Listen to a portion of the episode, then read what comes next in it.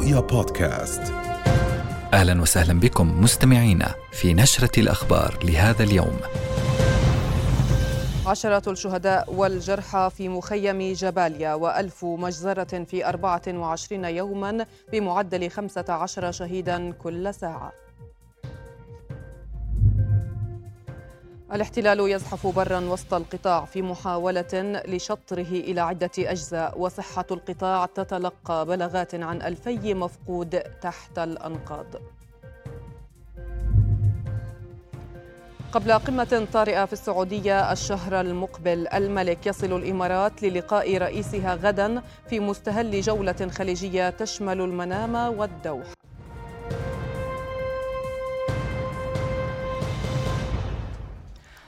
أهلا بكم. اقترف جيش الاحتلال الإسرائيلي مجزرة مروعة جديدة بعد أن قصف حيا سكنيا محاديا للمستشفى الأندونيسي في جباليا شمالية قطاع غزة مخلفا أكثر من 110 شهداء حتى هذه اللحظة وعشرات الجرحى وفق حصيلة أولية. وزارة الصحة في القطاع أكدت أن عدد الشهداء قد يكون الأكبر وقد يناهز عدد ضحايا مذبحة المستشفى المعمداني فيما لا يزال مئات المواطنين تحت الأنقاض. ووصف المتحدث باسم الوزارة أشرف القدرة الوضع في المستشفى بأنه كارثي للغاية. كما قال مدير المستشفى الأندونيسي إن الضحايا يعانون حروقا وتشوهات تظهر أن الاحتلال استعمل في القصف أسلحة محرمة دوليا منوها إلى أن المستشفى سيتوقف عن العمل بالكامل مساء غد جراء نقص الوقود. ويواصل الاحتلال الإسرائيلي عدوانه الوحشي على قطاع غزة برا وبحرا وجوا لليوم الخامس والعشرين على التوالي وذلك مع توسيع توغلاته البرية على الأرض وسط معارك طاحنة مع المقاومة التي استهدفت قواته في كماء نصبتها في أكثر من محور بشمال غزة وجنوبها وقتلت عددا من جنوده.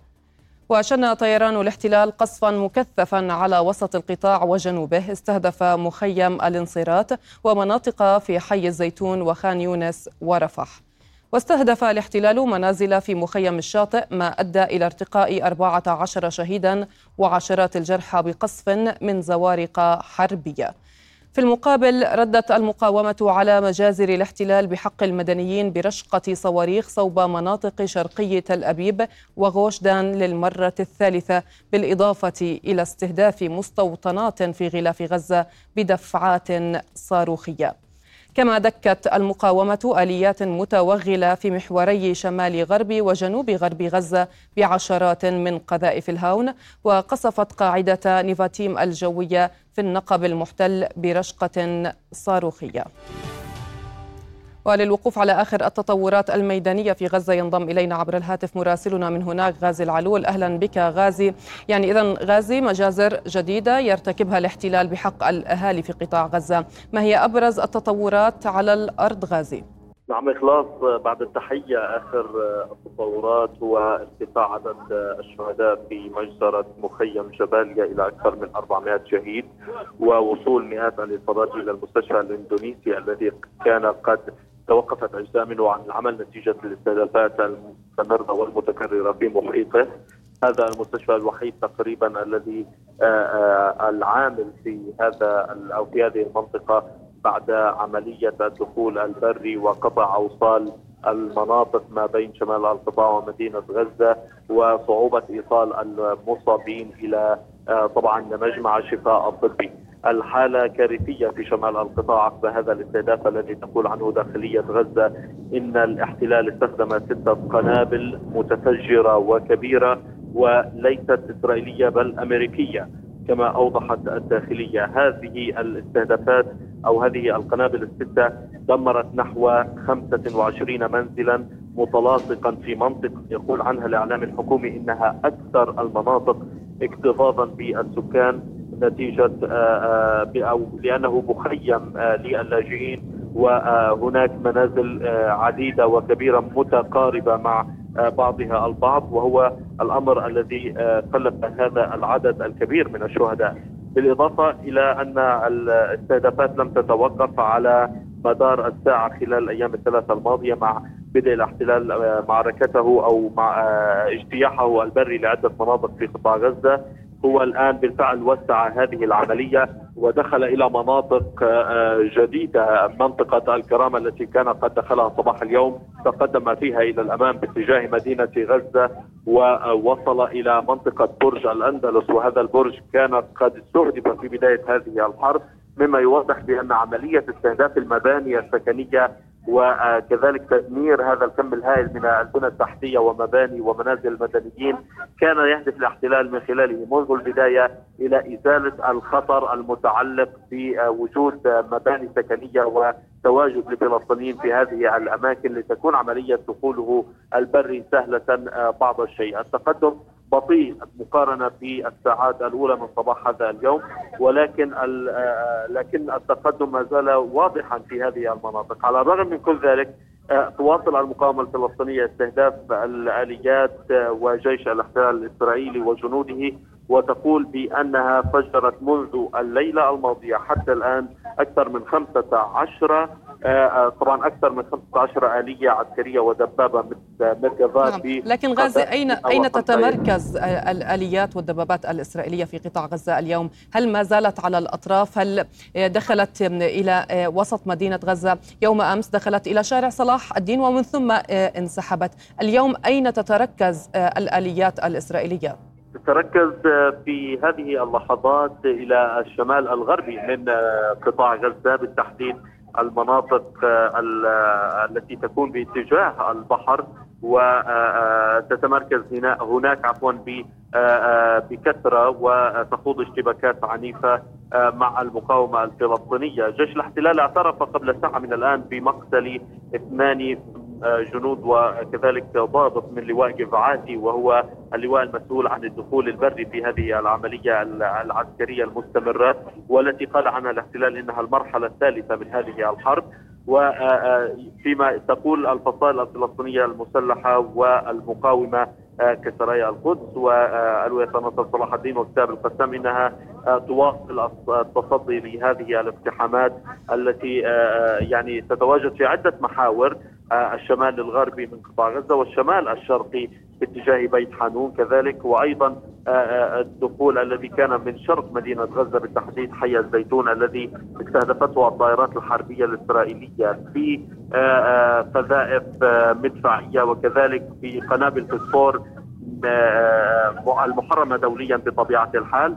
هذه آه، هذه نعم. العملية ولكن بالحديث عن قنابل آه، الفسفور استهدف الاحتلال اليوم مستشفى الصداقة التركي. وأيضا وزارة الصحة في قطاع غزة قالت إن مستشفيي الشفاء والمستشفى الأندونيسي سيتوقفان غدا عن العمل جراء نفاذ الوقود. ما هي أبرز التفاصيل لديك غازي حول عمل هذه المستشفيات في القطاع؟ هذه المستشفيات يعني مستشفى الصداقة مختص بمرضى السرطان وهو الأكبر والمتواجد في المنطقة الوسطى منطقة المغراقة لكن آه، يتواجد في الطريق الذي رسمه الاحتلال الإسرائيلي في آه، طبعا آه، تكتيكه في عزل مدينة غزة عن المنطقة الوسطى وكذلك المناطق الجنوبية والمحافظات الجنوبية كخان يونس ورفح. بالتالي كان استهدافه مباشرا في الطابق الثالث من هذا المستشفى الرئيسي لمرضى السرطان والذي يحتمي فيه عدد كبير من النازحين الفلسطينيين. كانت هناك مناشدات بضرورة آه، آه، إصدار موقف تركي في هذا الإطار آه، من قبل الرئاسة التركية لإدانة هذا الهجوم الذي طال المستشفى. ودمر الطابق الثالث بالأمس حتى بقيت النيران مشتعلة فيه لعدة ساعات. أيضا المستشفى الأندونيسي وهو الوحيد الآن في شمال القطاع القادر على تقديم آه، الخدمات الطبية للمواطنين الفلسطينيين آه، والمصابين كذلك. فيما يتعلق بمجمع الشفاء الطبي خلال الأيام الماضية كان هناك استهدافات عديدة في محيطه وكل التركيز من جانب جيش الاحتلال الإسرائيلي على على هذا المستشفى الذي يعتبر أكبر مستشفيات القطاع. وإذا ما بالفعل آه، كان هناك استهدافات مستمرة فإنه مهدد بالتوقف عن العمل ومهدد كذلك بأن يكون في نطاق الاستهداف من جانب الاحتلال الإسرائيلي الذي ألمح في أكثر من مرة أن يعني لاعتقاده أن حماس وقيادة حركة حماس تأخذ من هذا المستشفى مقرا رئيسيا لإدارة العمليات العسكرية في كل الحروب وهذه الحرب كذلك. بالتالي هو يصب ناظريه على هذه المستشفى ويريد بأي شكل من الأشكال الوصول إليها كما قال محللون وخبراء بأنه يعتقد بأن العدد الأكبر من الرهائن والأسرى هم موجودون في أنفاق داخل هذا المستشفى. ولكن آه، آه، المستشفى كذلك يضم عدد كبير من النازحين أكثر من 60 آه، ألف نازح داخل هذا المستشفى وكذلك عدد كبير من المصابين بالنظر إلى أنه المستشفى الأكبر والذي يلبي خدمات أكثر للمواطنين الفلسطينيين في مدينة غزة وشمال نعم اسمح لي غزة أن أشير إلى هذا العاجل. إذا كتائب القسام تعلن توجيه ضربة صاروخية إلى تل أبيب. مرة أخرى كتائب القسام التابعة لحركة المقاومة الفلسطينية حماس تعلن توجيه ضربة إلى تل أبيب برشقة من الصواريخ. إذا نتابع معك آه، الحديث. غازي كنت آه، تحدثت عن عدد كبير من النازحين داخل آه، مستشفى أو مجمع الشفاء الطبي.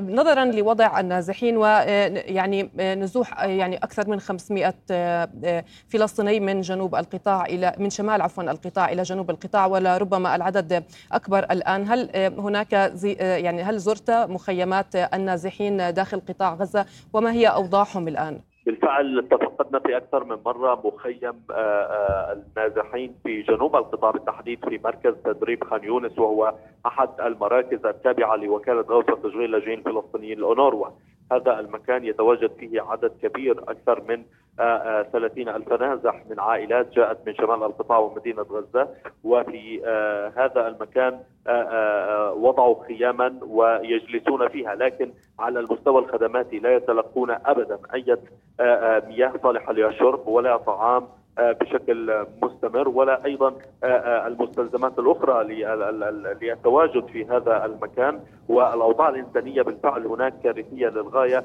انتشرت الأمراض والأوبئة بين الأطفال وكذلك نتيجة الازدحام وعدم توفر سبل النظافة اليومية لهؤلاء المواطنون الفلسطينيون الذين نزحوا إلى هناك. ولكن أيضا هذه الحالة تنطبق على أماكن النزوح الأخرى سواء في مدارس تتبع للأونروا أو حتى في المستشفيات. هنا في مجمع ناصر رصدنا انتشار لأوبئة في قسم الرعاية الطبية للأطفال وهذه الأمراض مثل الإنفلونزا المعدية وكذلك الأمراض الجلديه المختلفة.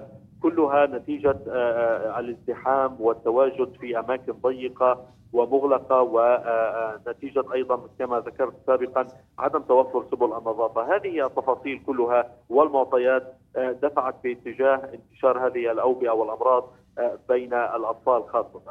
نعم. أشكرك جزيل الشكر مراسل رؤية في قطاع غزة غازي العلول. شكرا جزيلا لك.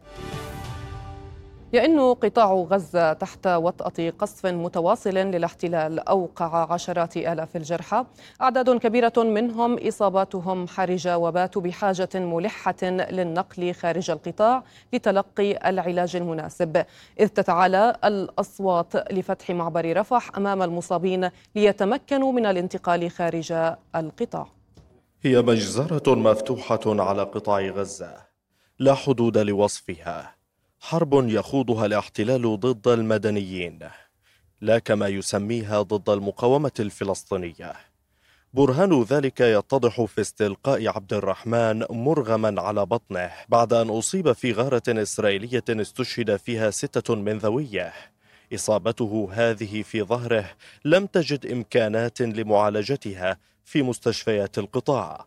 تطالب عائلته بضرورة علاجه في الخارج. عبود كل يوم بيعاني معاناة غير طبيعية بما إنه نايم كل يوم على بطنه وكل جسمه مسلخ.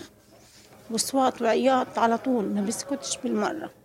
يمكن أكتر حاجة بحكيها حطوا لي منيم بس. كل يوم بتمنى أنا إنه يفتح المعبر بس لعلاج عبد الرحمن وللي زي حالاته. يعني كتير كتير وضعه صعب ابني. يعني يمكن يضلوا هنا ست شهور على الرمية هذه. القدرة الاستيعابية للمستشفيات وصلت إلى 170 من المئة وهي نسبة لا يستطيع الأطباء في غزة السيطرة عليها نتيجة كثرة الإصابات. ما فيش عندنا يعني ما فيش عندنا عدد كافي من الأطباء الاستشاريين اللي ممكن يقوموا بأدائهم وعملهم داخل القطاع هنا. يعني أنا حالة هذه تعاملت مع حالة كبيرة بس في كثير حالات ما ما قدرناش نتعامل معها فيش عندنا عدد كافي من الأطباء ما فيش عندنا عدد كافي من الأخصائيين الثانيين التخصصات الثانية يعني فعشان هيك المرضى هذول بحاجة إنهم يطلعوا خارج القطاع عشان ياخذوا فرصة. وفي الوقت الذي لا يلقي فيه الاحتلال بالا لهذه النداءات يواصل استهداف المدنيين دون رحمة وضاربا بعرض الحائط. كل الأعراف الإنسانية والقطاع اليوم بات على أعتاب التسعة آلاف شهيد. مع احتدام الاشتباكات على الأرض واصل طيران الاحتلال ومدفعيته قصف جميع مناطق القطاع بوتيرة شديدة. واقترب الاحتلال من اقتراف المجزرة رقم ألف في 25 يوما. استشهد خلالها أكثر من 8500 شهيد أزيد من نصفهم. أطفال ونساء إضافة إلى أكثر من 21 ألف مصاب بحسب وزارة الصحة في قطاع غزة. المتحدث باسم وزارة الصحة في القطاع أشرف القدرة أعلن تلقي الوزارة ألفي بلاغ عن مفقودين تحت الأنقاض بينهم 1100 طفل. كما أكد القدرة أن 130 من العاملين في مجال الرعاية الصحية استشهدوا وأن 15 مستشفى أصبحت الآن خارج الخدمة إلى جانب 32 مركزا للرعاية الصحية. مطالبا الأطراف كافة بإجراء تدخلات عاجلة لإسعاف المنظومة الصحية بالوقود والأدوية والمعدات الطبية لتمكينها من استعادة وظائفها في إنقاذ حياة آلاف الجرحى والمرضى. فإن وزارة الصحة أمام هذه الممارسات الخطيرة والانتهاكات المستمرة من قبل قوات الاحتلال الإسرائيلي في استهداف المستشفيات الرئيسية فإنها تناشد المؤسسات الإنسانية بشكل عاجل إلى تفعيل القانون الدولي الإنساني واتفاقية جنيف الرابعة لحماية المنظومة الصحية وتحييدها عن الاستهداف والتهديد. كما أن وزارة الصحة تعلن ما كانت تخشى منه خلال الأيام السابقة من توقف المولدات الكهربائية في المستشفيات. وها نحن اليوم نعلن بدء العد التنازلي لوقف المولد الرئيسي في مجمع الشفاء الطبي الأكبر في قطاع غزة. وكذلك توقف المولد الرئيسي في مستشفى الأندونيسي الوحيد في قطاع غزة والذي يشكل الركن الأساسي في الخدمات الصحية خلال هذا العدوان وغير وقبله وبعده. وصلت شحنة المساعدات التي أرسلها الأردن اليوم لدعم الأهل في قطاع غزة إلى مخازن وزارة الصحة في مدينة رام الله. للمزيد تنضم إلينا من هناك مراسلتنا أسيل سليمان. أهلا بك يا أسيل. إذا أسيل ضعينا بصورة آه، الإجراءات التي ستتخذها وزارة الصحة في رام الله لإيصال هذه المساعدات إلى قطاع غزة. نعم يعني قبل قليل آه، آه، وصلت قافلة المساعدات الأردنية إلى آه، مدينة رام الله بالتحديد إلى مخازن وزارة الصحة حيث سيتم الاحتفاظ بها.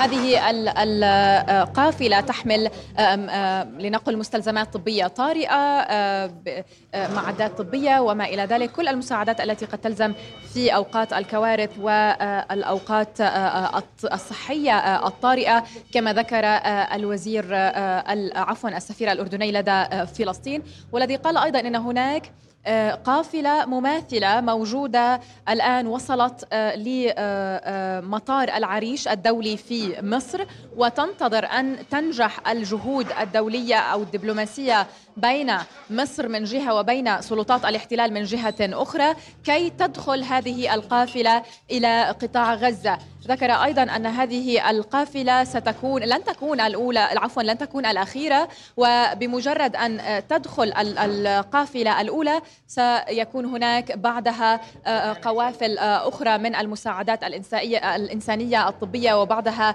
الغذائية أيضا. إذا بوجود وزيرة الصحة مي الكيلا وأيضا السفير الأردني.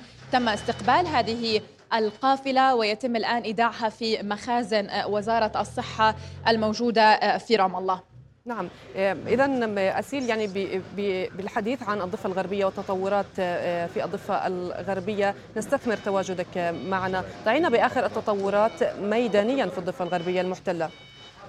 نعم بداية آه، أعلن اتحاد المعلمين الإضراب غدا وانطلقت دعوات شعبية لإضراب شامل في فلسطين تنديدا بمجزرة جباليا ولمواجهة الاحتلال على نقاط التماس أيضا والخروج بمسيرات في مراكز كل المدن الفلسطينية في الضفة الغربية. هذا من طرف. بعد ذلك خرجت أيضا تعميمات بأن يوم غد سيكون يوم إضراب شامل في جميع مدن آه، آه، الضفة الغربية. نتحدث عن مواجهات مع قوات الاحتلال. استمرت طوال اليوم تقريبا في بلدة الطور في القدس أيضا إصابتين برصاص مستوطن في خلة حسان خلال اعتدائهم على المزارعين في قرية بمحيط المنطقة. ونشير هنا إلى استمرار عدوان المستوطنين طبعا بعد ارتقاء قبل يومين مواطن المواطن بلال صالح الذي يبلغ من العمر 40 عاما برصاصة في الصدر أثناء جنيه محصول آه، آه، الزيتون في أرضه وهو كان مسالما لم تكن هناك مواجهات لم تكن هناك اشتباكات من أي نوع. المستوطنون الآن آه، يعني يصعدون من انتهاكاتهم ومن اعتداءاتهم على المواطنين وخاصة المزارعين منهم. إذا أيضا الدعوات تتوالى من منطقة مخيم قلنديا ومنطقة الرام أيضا لإضراب عن العمل يوم الأحد المقبل وعدم التوجه إلى أعمالهم في الداخل المحتل بسبب الإجراءات التنكيلية على حاجز مخيم قلنديا وحاجز جبع من إغلاقات وذل وإهانة ويعني دعوا الجميع إلى الالتزام بالإضراب. هذا الموضوع نشير فيه إلى أن قوات الاحتلال تغلق حاجز قلنديا أياما طويلة وتفتحه يومين إلى ثلاثة على أبعد تقدير. تقوم بإذلال المواطنين الذين يمرون عبر هذا الحاجز للعمل في الداخل المحتل. آه، لذلك قرر الأهالي مقاطعة أعمالهم في الداخل المحتل. ونشير أيضا إلى أن آه، آه، حكومة الاحتلال الآن تواجه أزمة في موضوع الأيدي العاملة. إضافة إلى أنها رحلت العمال الفلسطينيين التي كان اقتصادها يعتمد عليهم بشكل شبه أساسي في تسيير الأعمال وخاصة أعمال البناء وما إلى ذلك. الآن هي تواجه أزمة في هذا الموضوع. لذلك أعتقد أن هذه الخطوة ستكون ضاغطة بالفعل على قوات الاحتلال وسلطة سلطات الاحتلال فيما يخص فتح آه، آه، حاجز قلنديا بشكل آه، على الأقل ثابت أو أيام ثابتة في الأسبوع. اليوم أيضا على سبيل المثال جيش الاحتلال نشر امرا عسكريا جديدا يسري أو سيستمر سريانه لبداية العام نعم، القادم حول تشديد عقوبات الانتماء لفصائل مثل حماس والجهاد وعرين الأسود وغيرها وحول تهم التحريض. اذا نحن نتحدث عن هجمة جديدة تتعلق بالتحريض الوسائل التواصل الاجتماعي من جهة وأيضا المسيرات من جهة أخرى. والآن الانتماء إلى الفصائل نعم الذي كان لطالما كان أمرا آه، آه، يجرم عليها الاحتلال. نعم وصلت الصورة. شكرا جزيلا. مراسلة نعم. رؤيا في رام الله أسيل سليمان. شكرا جزيلا لك. قال حازم قاسم المتحدث باسم حركة حماس إن من فاجأ العدو في الضربة الأولى في طوفان الأقصى لديه مفاجآت عدة. وهناك استعداد كامل لكتائب القسام وأكد قاسم في تصريحات صحفية أن قوات الاحتلال أدخلت دباباتها في أماكن لا يوجد فيها أي شيء وأنه يتقدم في بعض المحاور والمناطق الزراعية ويدخل في محاور ضعيفة ومقصوفة من قبل أو من قبل ولا يوجد أي إنجاز عسكري له على الأرض. فيما أشار قاسم إلى بدء تحرك الاحتلال بريا في عدد من المحاور وعمليا بدأ عملية برية لا يريد أن يعلنها لاعتبارات خاصة لديه مشددا على إيمان المقاومة بقدرتها على كسر جيش الاحتلال وحرمانه من تحقيق أهدافه. هذا ونشرت كتائب القسام اليوم مشاهد من اشتباك مقاتليها مع قوات الاحتلال المتوغلة غرب موقع إيرز في قطاع غزة. وأظهر مقطع الفيديو لقطات لطائرة مسيرة وانتشار قوات الاحتلال داخل غزة بالقرب من المعبر الحدودي. توعد الحوثيون في اليمن مواصلة إطلاق صواريخ ومسيرات نحو كيان الاحتلال الإسرائيلي حتى يتوقف العدوان على قطاع غزة. معلنين شن ثلاث عمليات من هذا النوع منذ السابع من تشرين الأول أكتوبر. وكان الحوثيون أطلقوا اليوم مسيرات باتجاه إيلات في جنوب الداخل المحتل. جزء من محور المقاومة. ولذلك محور المقاومة هذا المنتشر من طهران إلى بغداد إلى دمشق إلى بيروت إلى آه، فلسطين إلى صنعاء محور واحد. وهناك تنسيق يجري وهناك غرفة عمليات مشتركة وهناك قيادة آه، مشتركة لكل هذه العمليات.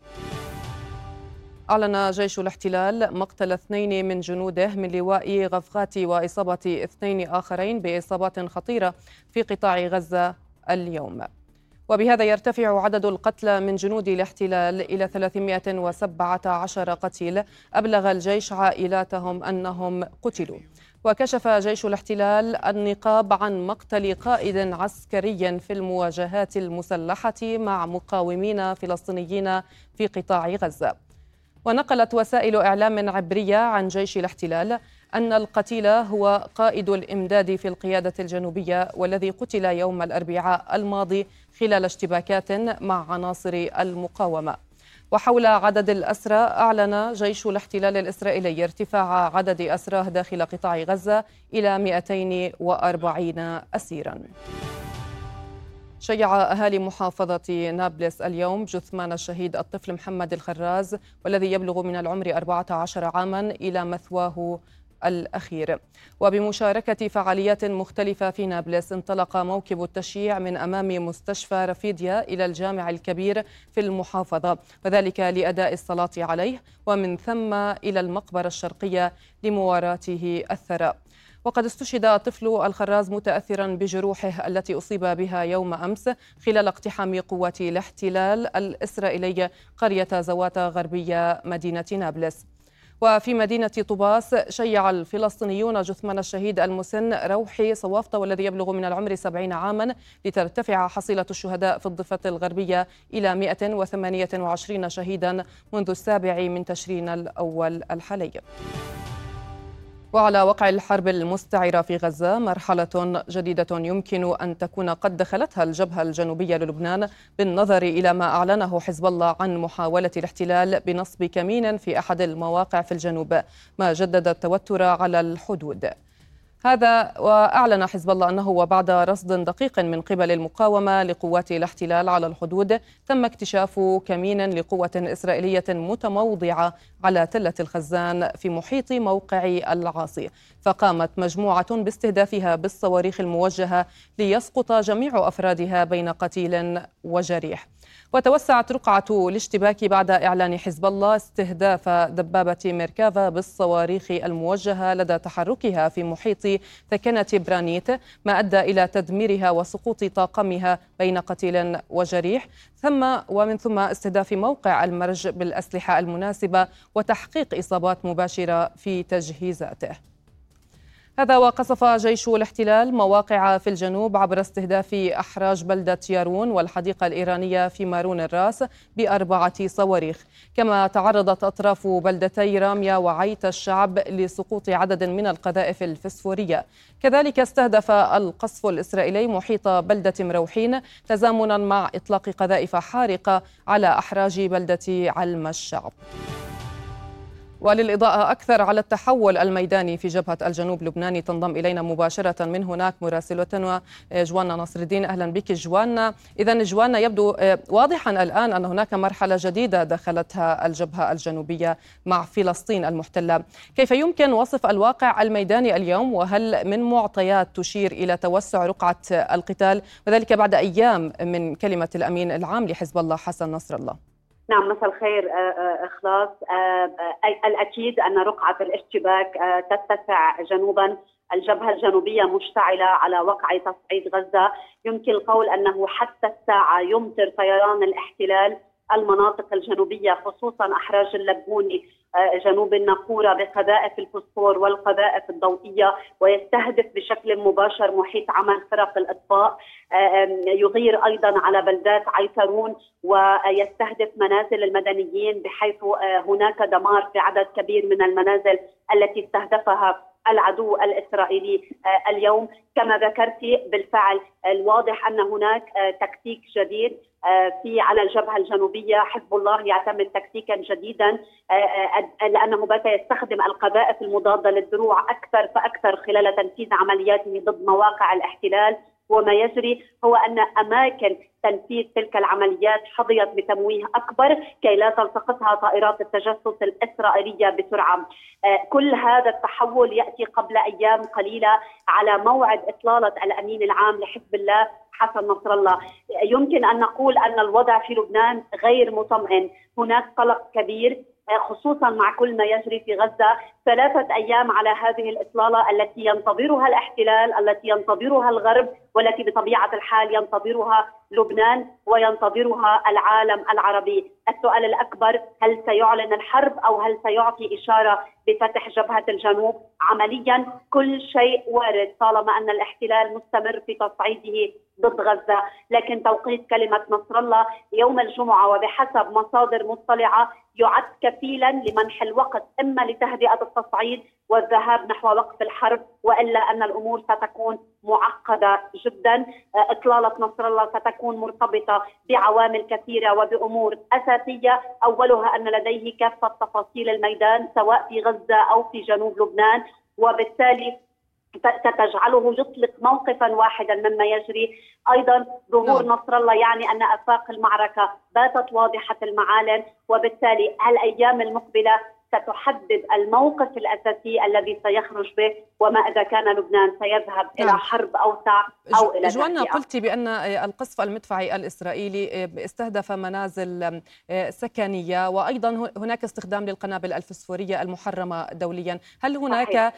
إصابات في صفوف المدنيين؟ هل هناك لا قدر الله ضحايا شهداء من المدنيين الذين يقطنون في المناطق التي تتعرض للقصف يعني آه الحمد لله ليس هناك. كل المنازل التي استهدفت هي فارغة من قاطنيها، كنا تحدثنا سابقا عن آه, آه، النزوح الكبير، هناك أكثر من 100 ألف جنوبي نزحوا من هذه المناطق. يعني إذا أردنا أن نتحدث عن الظهيرة الظهيرة موقعها خطر جدا فرغت تقريبا من سكانها وبالتالي كل المنازل التي استهدفت واندلعت فيها حرائق اليوم لم يكن بها آه، آه، مدنيون. هناك آه، كلام عن انه طرح لإنشاء مخيم لإيواء النازحين من الجنوب اللبناني. كون العدد يكبر يوم بعد الآخر لأن رقعة المعارك تتسع نعم. يوم بعد آخر. نعم. أشكرك جزيل الشكر مراسلة رؤيا في لبنان جوانا ناصر الدين شكرا جزيلا لك. إلى النشرة الاقتصادية والزميل حمدان عايش. مساء الخير حمدان. مساء الخير إخلاص.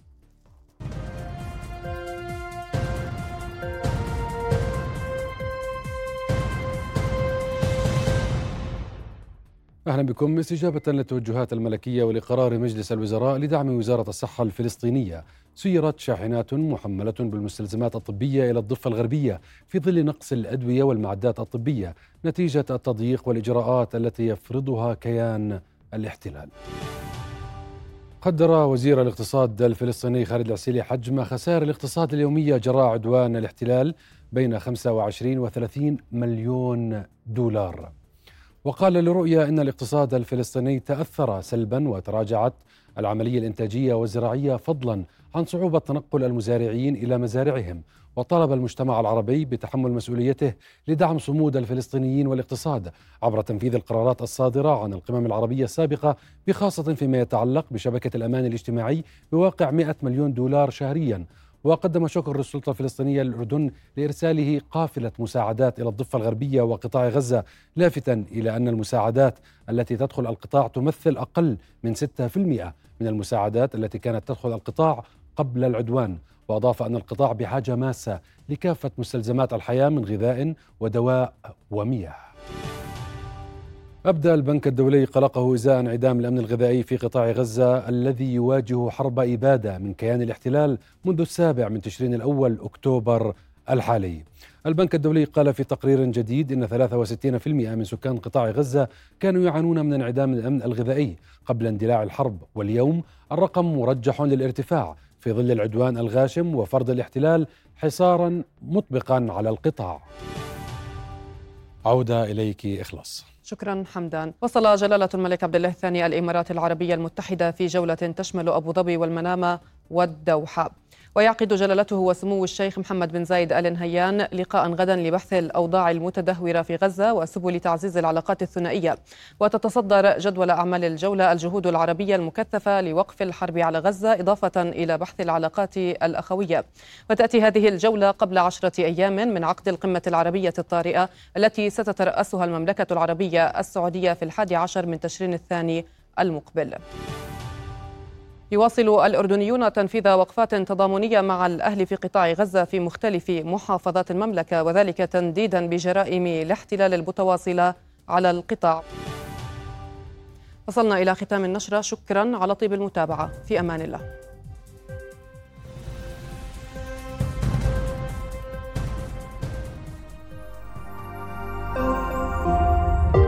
رؤيا بودكاست.